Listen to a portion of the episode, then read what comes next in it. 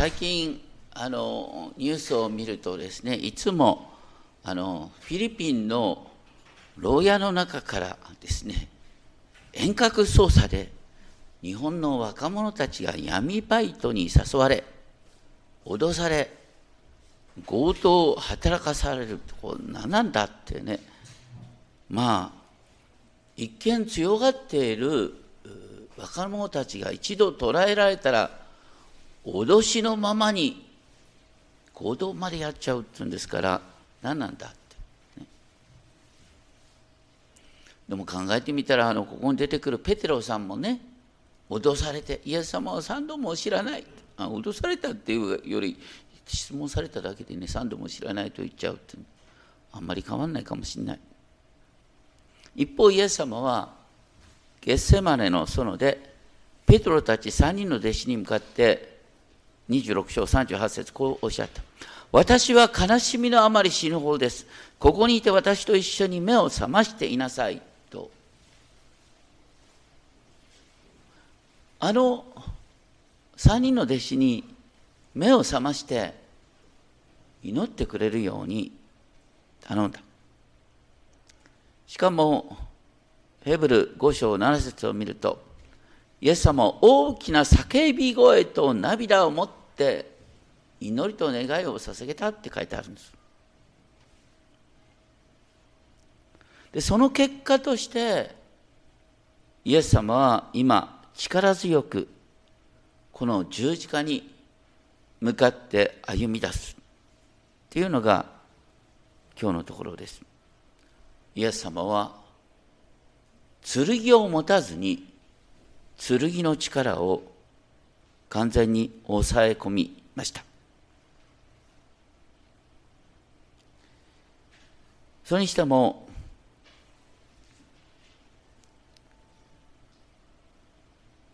今までの流れでですね、マタイの26章の45節の箇所ですね。あの以前も言ったんですが、45節の新海訳の別訳、客地を見てください。もう眠って休みなさい。ギリシャ語を読むとですね、この訳しかありえないんだよね。もう眠りなさい。休みなさいって書いてあるんですよ。いや、それじゃちょっとあまりにもちょっと意味が通じないっていうんで、まだ眠って休んでいるのですかって書いたんだけど、どういうことかっていうとさ、もう目を覚まして祈る時が終わっちゃった。これから反対に休んでてほしいと。休んでて動かないでほしいって感じなんですよ。そういう中でイエス様はおっしゃる。26章45節46節見よ時が来たのだ。人の子は罪人たちの手に渡される。立ちなさい。さあ行こう見なさい。私を裏切る者が近づいている。と言って、ご自身が罪人たちの手に渡される。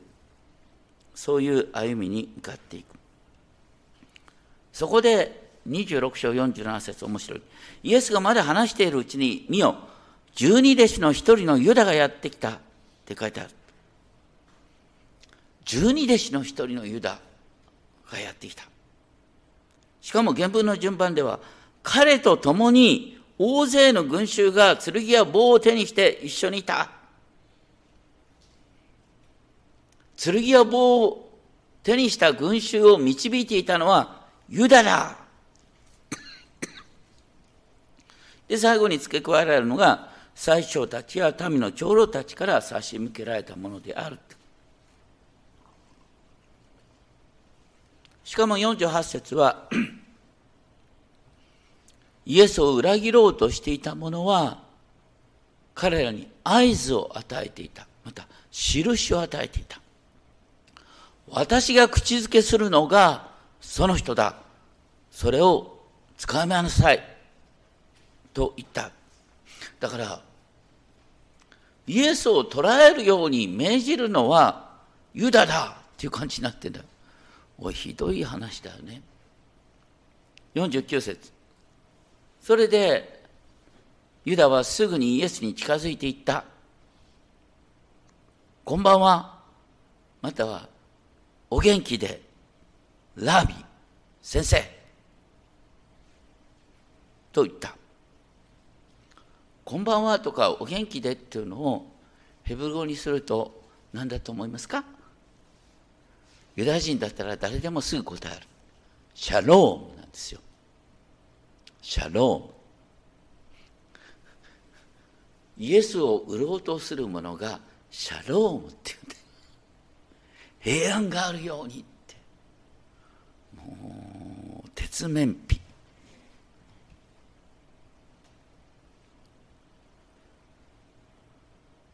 だから本当に悲しいことにね祭司長や長老たちによって捉えられるっていうよりはこの場面をユダが主導しているっていうこと。イエス様どれだけ悲しかったことかと思います。それに対してイエス様は26章50節で今回の役は友よあなたがしようとしていることをしなさい。元の役は友よ。何のために来たのですかって書いてあるんですがどっちかというと今回の役の方が原文の意味を表している。原文は「友よ。あなたが来たことのために」って書いてある。あなたがここに来たその目的を果たせ。そしてその時人々は近寄りイエスに手をかけて捕らえた。イエス様は静かに身を任せている。でもそこで驚くべきことが起こった。26章51節。すると見よイエスと一緒にいた者たちの一人が手を伸ばして剣を抜いた。そして大祭司のしもべに切りかかりその耳を切り落とした。ここでは剣を抜いたっていうことと耳を切り落としたっていうことが主導詞になってるんです。これは誰でしょうか？ヨハネの福音書によると剣を抜いたのはペテロであると書いてある。なんでここで名前が書いてないかというとマタイ、マルコ、ルカ3つの福音書は全部ですねあのエルサレム神殿がまだあった時に記されているエルサレム神殿があった時に記されているとすると、ね、あのこんな野蛮なことをした人は、ね、最首長たちから手を回されて捕らえられる可能性がある。だからここで名前が記されていないんじゃないかなと思います。ヨハネの福音書で名前が記されるのは、ヨハネの福音書記されたのはもう神殿がなくなった後だから、最初たちも何の力も持ってないんでね、いなくなってるから。だからヨハネは堂々と名前を付けた。で、それほどに言いたいのは、ペテロのやったことはとてつもなく危ないことだったということなんです。平行記事のルカの福音書では、ルカ22章38節では、弟子たちは日本の剣を持ってたとか。だからもうもう一人ね、剣を抜く可能性のあった人がいたんですよ、実は。で、とにかくイエス様はその状況を抑えるためにこうおっしゃった。剣を元に収めなさい。剣を取る者は皆剣で滅びる。すべての剣を取る者は剣によって滅ぶことになる。ある意味で、防衛のための戦いをも抑止する名言です。なぜなら、すべての戦争は防衛の名目に行われるからです。今回、ロシアがウクライナに侵攻したんだって、ね、ロシアの指導者から見たら国を守るためなんですよ。困ったもんですね。じゃあこの箇所からね、クリスチャンたちは指導者たちは剣を取らなかったかっていうとあのスイスのチューリッヒに行くとねスイスのチューリッヒの宗教改革を指導したのはツイングリっていう、ね、人がいる。ツイングリの像像があるんだよ。その教会の前にね。どういう格好してると思うもう驚く。片手に聖書片手に剣ずぶとい剣だよ片手に剣片手に聖書なんだ。ツヴィングリはカトリックとの戦いに、ね、出向いてそこで命を落とすんです。聖餐の意味についてルターとちょっと喧嘩別れをしちゃったんですね。でルターはツヴィングリが戦いに出て死んだって話を聞いた時に冷たく剣を取る者は剣で滅びるんだと言い放った。じゃあルターは平和主義者かというと全然そんなことなくてね。あのルターの時にあの宗教改革の熱心と、ね、熱狂主義者がいたんです。彼らは農民にねこう運動を起こさせた。農民戦争っていうのが起きるんです、その時ルターはその国の指導者たちに向かって反抗するやつを剣で殺すのは神の御心だなんて言っちゃうんです。なかなかねこう文字通りいかない現実がある。最近でも最近と言ったって80年ほど前だけどイギリスがねドイツのヒットラーとあの戦争にならないようにってイギリスの首相が頑張ってた。でもその結果どうなったかっていうと戦争が激しくなった。平和外交のせいで戦争になっちゃったっていう解釈があるんですよ。だからそう簡単にこのね国際政治は白黒つけがたいところがある。でもここでイエス様が何とおっしゃったか26章53節。それとも分かっているか？と言って私が父にお願いするなら、天の父は十二軍団よりも多くの見つかりを私の配下に置くことができるんだよ。十二軍団っていうのは、ね、一軍団が6000人、レギオンって言います。十二レギオンっていうのは、まさにローマ帝国の軍隊全部ですよ。ローマ帝国の軍隊全部に相当する見つかりの軍隊軍団をイエス様は支配することができるんだよ。だけど私はそんなことを父に願わない。なぜなら、そんなことしたら、どうして、ね、この御言葉が成就するか。今日の鍵は、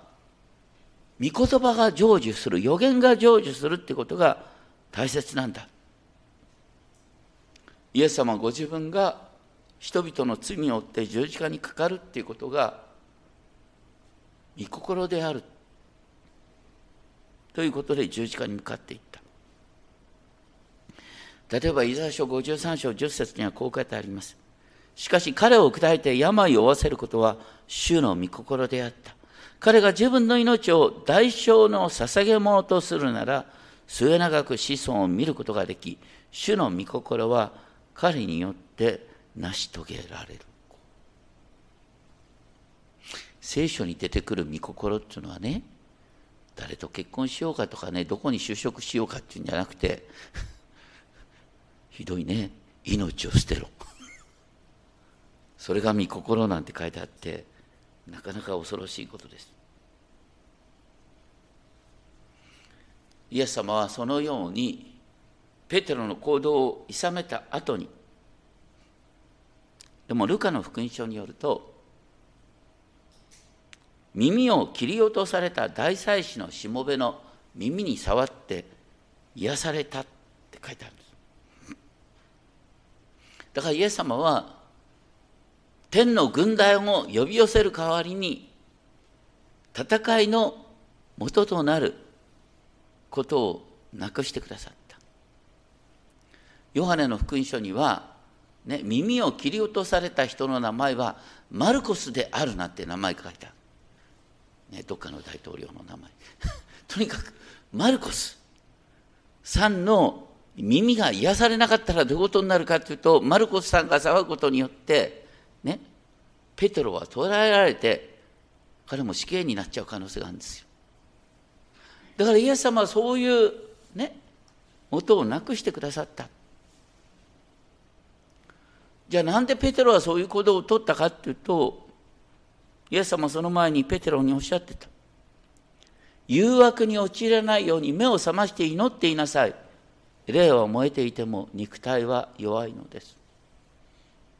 目を覚まして祈ってるべき時に居眠りしてるから今度ですね危機的な状況になったら単に体の反応で動いちゃうんです。肉の反応肉の反応っていうのは大抵ですねこう生きり出すとわーっと攻撃を仕掛け攻撃終わったら急に逃げたくなるってそれで大抵肉の反応なんです。要するにその場の状況をきちんと冷静に把握できない。だからイエス様がさっきねある意味でアイロニーで言った、ね、これから眠っていなさいっておっしゃった。本当にペテロが眠っていればよかったんですこの時。それと同じ時イエスは群衆に言われたと書いてあってそこにいる群衆にもイエス様は語りかける。ヨハネの福音書の18章4節から8節では、ね、別のことが書いてあります。イエス様はそこに来た群衆に向かって二度にわたって誰を探しているのかと問いかけ彼らがナザレ人イエスをと言った時に私がそれだと答えます。私がそれだっていうのはギリシャ語でエゴエミーと書いてある。これは私はあると訳すことができる言葉です。この私はあるっていうと皆さん有名な言葉を思い出しません？モーセがあの燃える芝のところで神と出会って、ね、モーセがエジプトに使わされるって言った時に、ね、エジプトにいるイスラエルのために神様あなたの名前をどうやってお伝えしたらいいんでしょうって聞いた時に神様はモーセにご自身の名前を教えられた。私は私はあるというものであると。私はあるっていうのは神様のお名前神様の自己紹介。名前の付けようがない。私はある。全ての始まりから私はある。この私はあるっていうのをギリシャ語にするとエゴエミーなんです。だからヨハネの福音書によるとね群衆がわーっと迫ってきた時に、ね、私はある神様の自己紹介の言葉を使って対応する。そして彼らはどうしたかというと、彼らは後ずらし、後ずさりして地に倒れた。イエス様の権威に圧倒されて後ずさりしたって書いてある。イエス様は剣を持たずに、お言葉一つで人々を後ずさりさせた。ここではイエス様が群衆に語った言葉が書いてある26章55節56節まるで強盗にでも向かうように剣や棒を持って私を捕らえに来たのか私は毎日宮でね教えながら座っていたこれをねずっと私は宮に座っていたんだよっていうことが強調されてるんですそれなのにあなたは私を捕らえようとしなかったでしょどういうことかっていうと、ね、イエス様が座って教えていたのはエルサレム神殿の外庭です。神殿の外庭、外庭にはローマの兵隊たちが入ってくることができるんです。もしね、最初たちが、ね、イエス様を革命指導者として訴えたら、すぐにね、ローマの兵隊たちに捕らえてもらうことだってできたんですよ。いくらでもイエスを捕らえる機会があったのに彼らはどうしてそうしなかったんですか？それは民衆を敵に回したくなかったからです。ね、民衆から憎まれたくないから。みんなの前でイエスを捕らえたら自分たちが反発を食らう。でどうしようとしたかっていうと、ね、このように野因に紛れて人々が見てない間に、ね、ユダの裏切り者に手伝ってもらって捕らえてそして鞭打ってみんなの前に本当に弱い姿を晒す。みんなが裏切られたって気持ちになる状況を作る。だから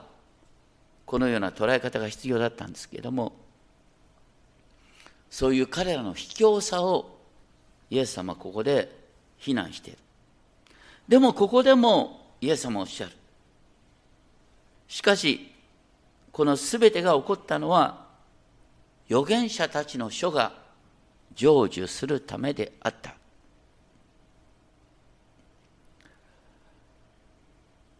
これもね先ほどのイザヤ書53章ではですね、53章12節ではこう書いてあります。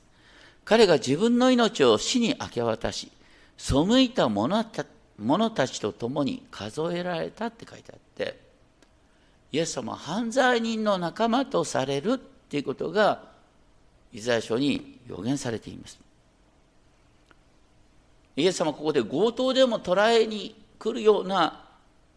ことをどうしてするのかって聞いたんだけどイエス様は十字架にかけられた時にその両脇に強盗がかけられていたって書いてあるでしょ？マタイでは強盗って書いてあるんですだからイエス様はまさに強盗の仲間とされたんです。でもそれもまさに予言の成就だったってことです。しかもちょっと前にですね26章の31節を見ると弟子たちがイエス様につまずくことについて私は羊飼いを移すると羊の群れは散らされる。これはゼカリア書13章7節の予言だ。これまさに予言の成就として弟子たちが散らされるんだ。ということをイエス様はおっしゃった。だから弟子たちが散らされるのは予言の成就だ。っていうことをイエス様おっしゃってその後にその時弟子たちは皆イエスを見捨てて逃げた。だから弟子たちがイエスを見捨てて逃げるのも予言の成就なんだ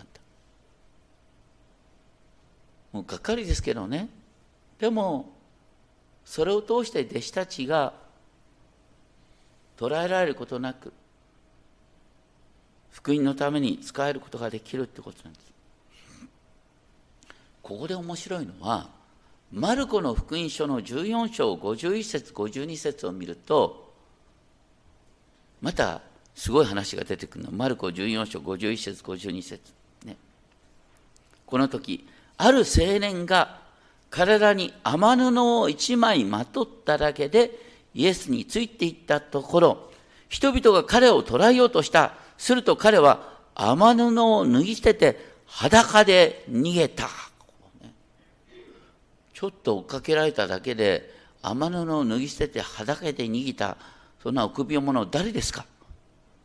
マルコの福音書名前書いてないけどマルコの福音書とかねあの人の働きを見る人はすぐピンとくんだよ。あこれはマルコだよねって。マルコさんっていうと後にねあのパウロの第1回目の伝道旅行の時、途中で逃げ出したやつですよ。で、それにね、あの、バルナバっていう人がマルコに再もう再出発の機会を与えようと一生懸命応援しようとするんだけど、パロ絶対許せんと言ってですね、あの、バルナバと喧嘩になったということが書いてありますよね。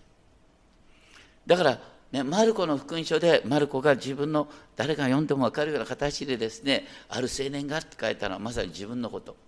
それを通してですね本当にあのいやペテロだけが問題じゃないんだよとみんなそうだったんだよみんな本当にこのなんて脅しに弱いんだろうってねそういう感じのことを明らかにしながらそういう私たちの上に、ね、精霊が働いてくださるんだよってことを証ししようとしてるのかなって考えると面白いです。私たちはね、一番いけないのはあの怖いのに怖くないふりをするというのが一番危ない強がりが一番危ない。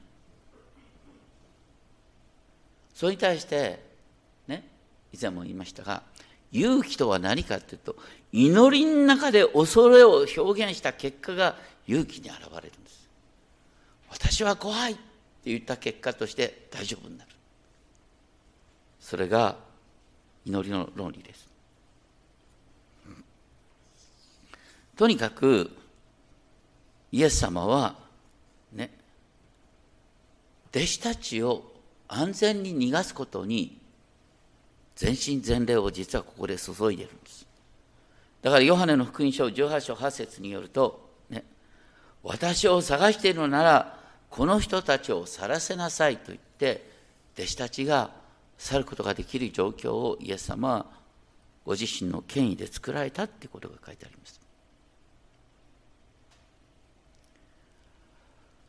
ローマ帝国時代の多くのクリスチャンはこのイエス様の言葉にね従って剣を取ることなく殉教するんだったら喜んで殉教していった。その結果どうなりました？ローマ帝国の中で殉教者の血が流されれば流されるほどクリスチャンの数が増えていった。もうね永遠の命に生きてるその神々しさにみんな圧倒されて私たちもそんな風になりたいと言って次から次とクリスチャンが増えていって最後にはローマ皇帝自らイエス様の前にひざまずくことになったっていうのがローマ帝国で、ね、キリスト教が公認される歴史ですよね。だからこう剣を取らないで人々を動かすってことはすごいことなんです。あのインド独立の父マハトマ・ガンジーさんはあの人はあのキリスト教会は嫌いだったんだよね。キリスト教会は嫌いだったんだけどイエス様のことは大好きだったんですよ。だからイエス様の教えに従って彼は非暴力でインドを独立に導いた。それからアメリカの黒人運動の指導者マルチン・ルーサー・キング牧師も非暴力によって黒人の権利を勝ち取るっていう動きをしました。最近では南アフリカの黒人の指導者ネルソン・マンデラさん。彼最初独立あの武力闘争に訴えたんですよ。でも捕らえられて27年間獄中生活をする中で方針を変えて平和的な運動をするようになって南アフリカにおいて白人との和解運動を指導することができるようになった。彼らは皆剣を取る者は皆剣で滅びますというイエスの言葉にしたかった。今ですね現代ロシアのウクライナ侵攻以来ですね国際世論が武力を肯定する方向にわーっという勢いで増えていってどの国もどんどんどんどん軍事費を、ね、増やしている。そういう中でどう私たちは考えるべきか。確かに戦争になってしまった時にもうすでにウクライナのように占領されている時に黙って首をはねられていなさいなんて言えないよね。これ信仰の領域だ。それを強制するとまたそれも暴力になっちゃうんです。何とも言えない。でも一つはっきりしてるのはやっぱりね武力を増強してって安定を生み出そうっていうのはまずいですよね。剣を取る者は剣で滅びるっていう言葉を別に言い換えるとですね原爆で問題を解決しようとする者は原爆を落とされるって話になる。脅しで人を動かそうとする人は脅しによって屈する。力による均衡っていうのはとてつもなく危ないんです。そうじゃなくて力を使わずにどうやってできるかっていうことを私たちは考えなきゃいけない。その時に問われるのは神のご支配を信じるっていうことです。今日のもう一つのテーマとしてね戦わずして柔和なものが地を受け継ぐ柔和なものが地を受け継ぐっていうのは今日一番最初に読んだ詩編37編のテーマ。詩編37編っていうのはね横暴なやつを見て怒りを燃やすな怒りに身を任すなっていうことが書いてあるんですね。怒り憤りの気持ちに身を任すっていうこと自体が悪への道になる。さらに私たちが人から攻撃を受ける時のことが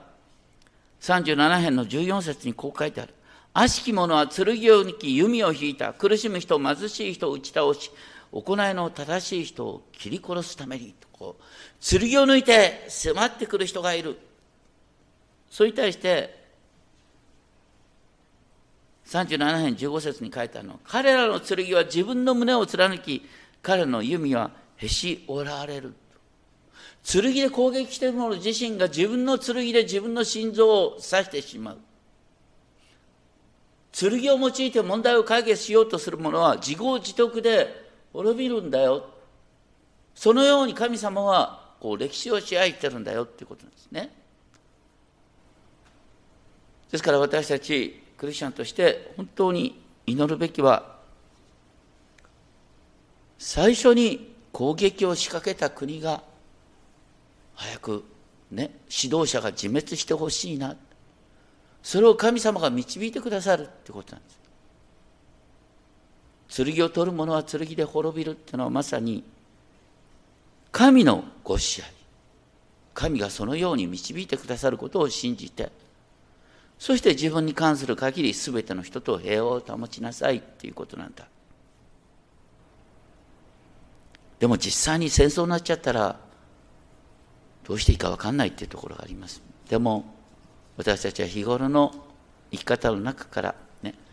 神様が全てを支配している。攻撃を仕掛けるものを自滅に導くのも神様なんだ。だから私たちは柔和な姿勢でいろんなことに対処していきましょうっていうのが聖書の教えかなと思います。お祈りをしましょう。天のお父様今世界中で軍事費が増強されそして力による問題解決が当然の世論になっています。そのような中で私たちは本当に神様が全能の神様が全てを支配している。全能の神様が剣で問題を解決しようと暴力を振るい出した。そのものを自滅させてくださると書いてあることを覚えます。これはすごい信仰が求められることです。どうかより多くの人がその信仰に立つことができるよう導いてください。あなたのご支配が表されますよう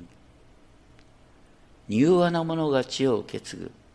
ということを私たちのこの時代にも体験させてください。あなたの栄光をウクライナの地に表してくださいますよう登録主イエス・キリストの皆によってお祈りします。